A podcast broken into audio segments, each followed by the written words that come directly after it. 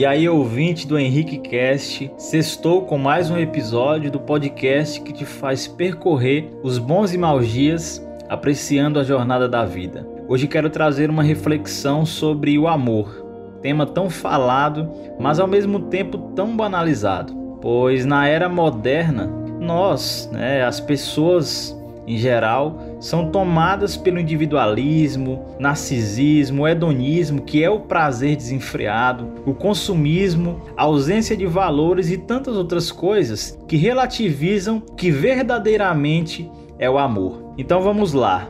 É, será se a afirmação eu te amo é uma legítima prova de amor?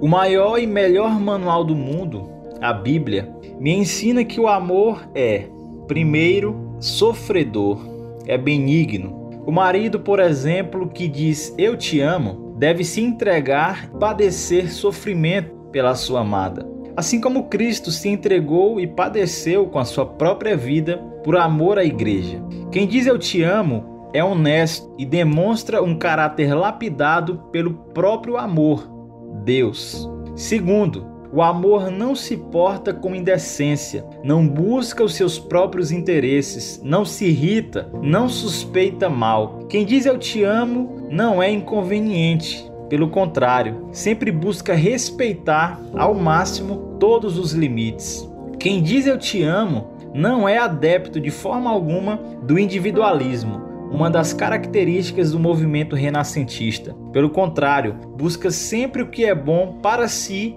e para o outro. Quem diz eu te amo não se zanga com os defeitos, indiferenças e com as opiniões divergentes também. Pelo contrário, entende que tudo isso fortalece ainda mais o amor e a admiração. A pessoa que diz eu te amo não leva em conta o mal, mas sempre busca ver o bem e as boas atitudes da pessoa a quem ama. Em terceiro lugar, o amor tudo sofre, tudo crê, tudo espera, tudo suporta.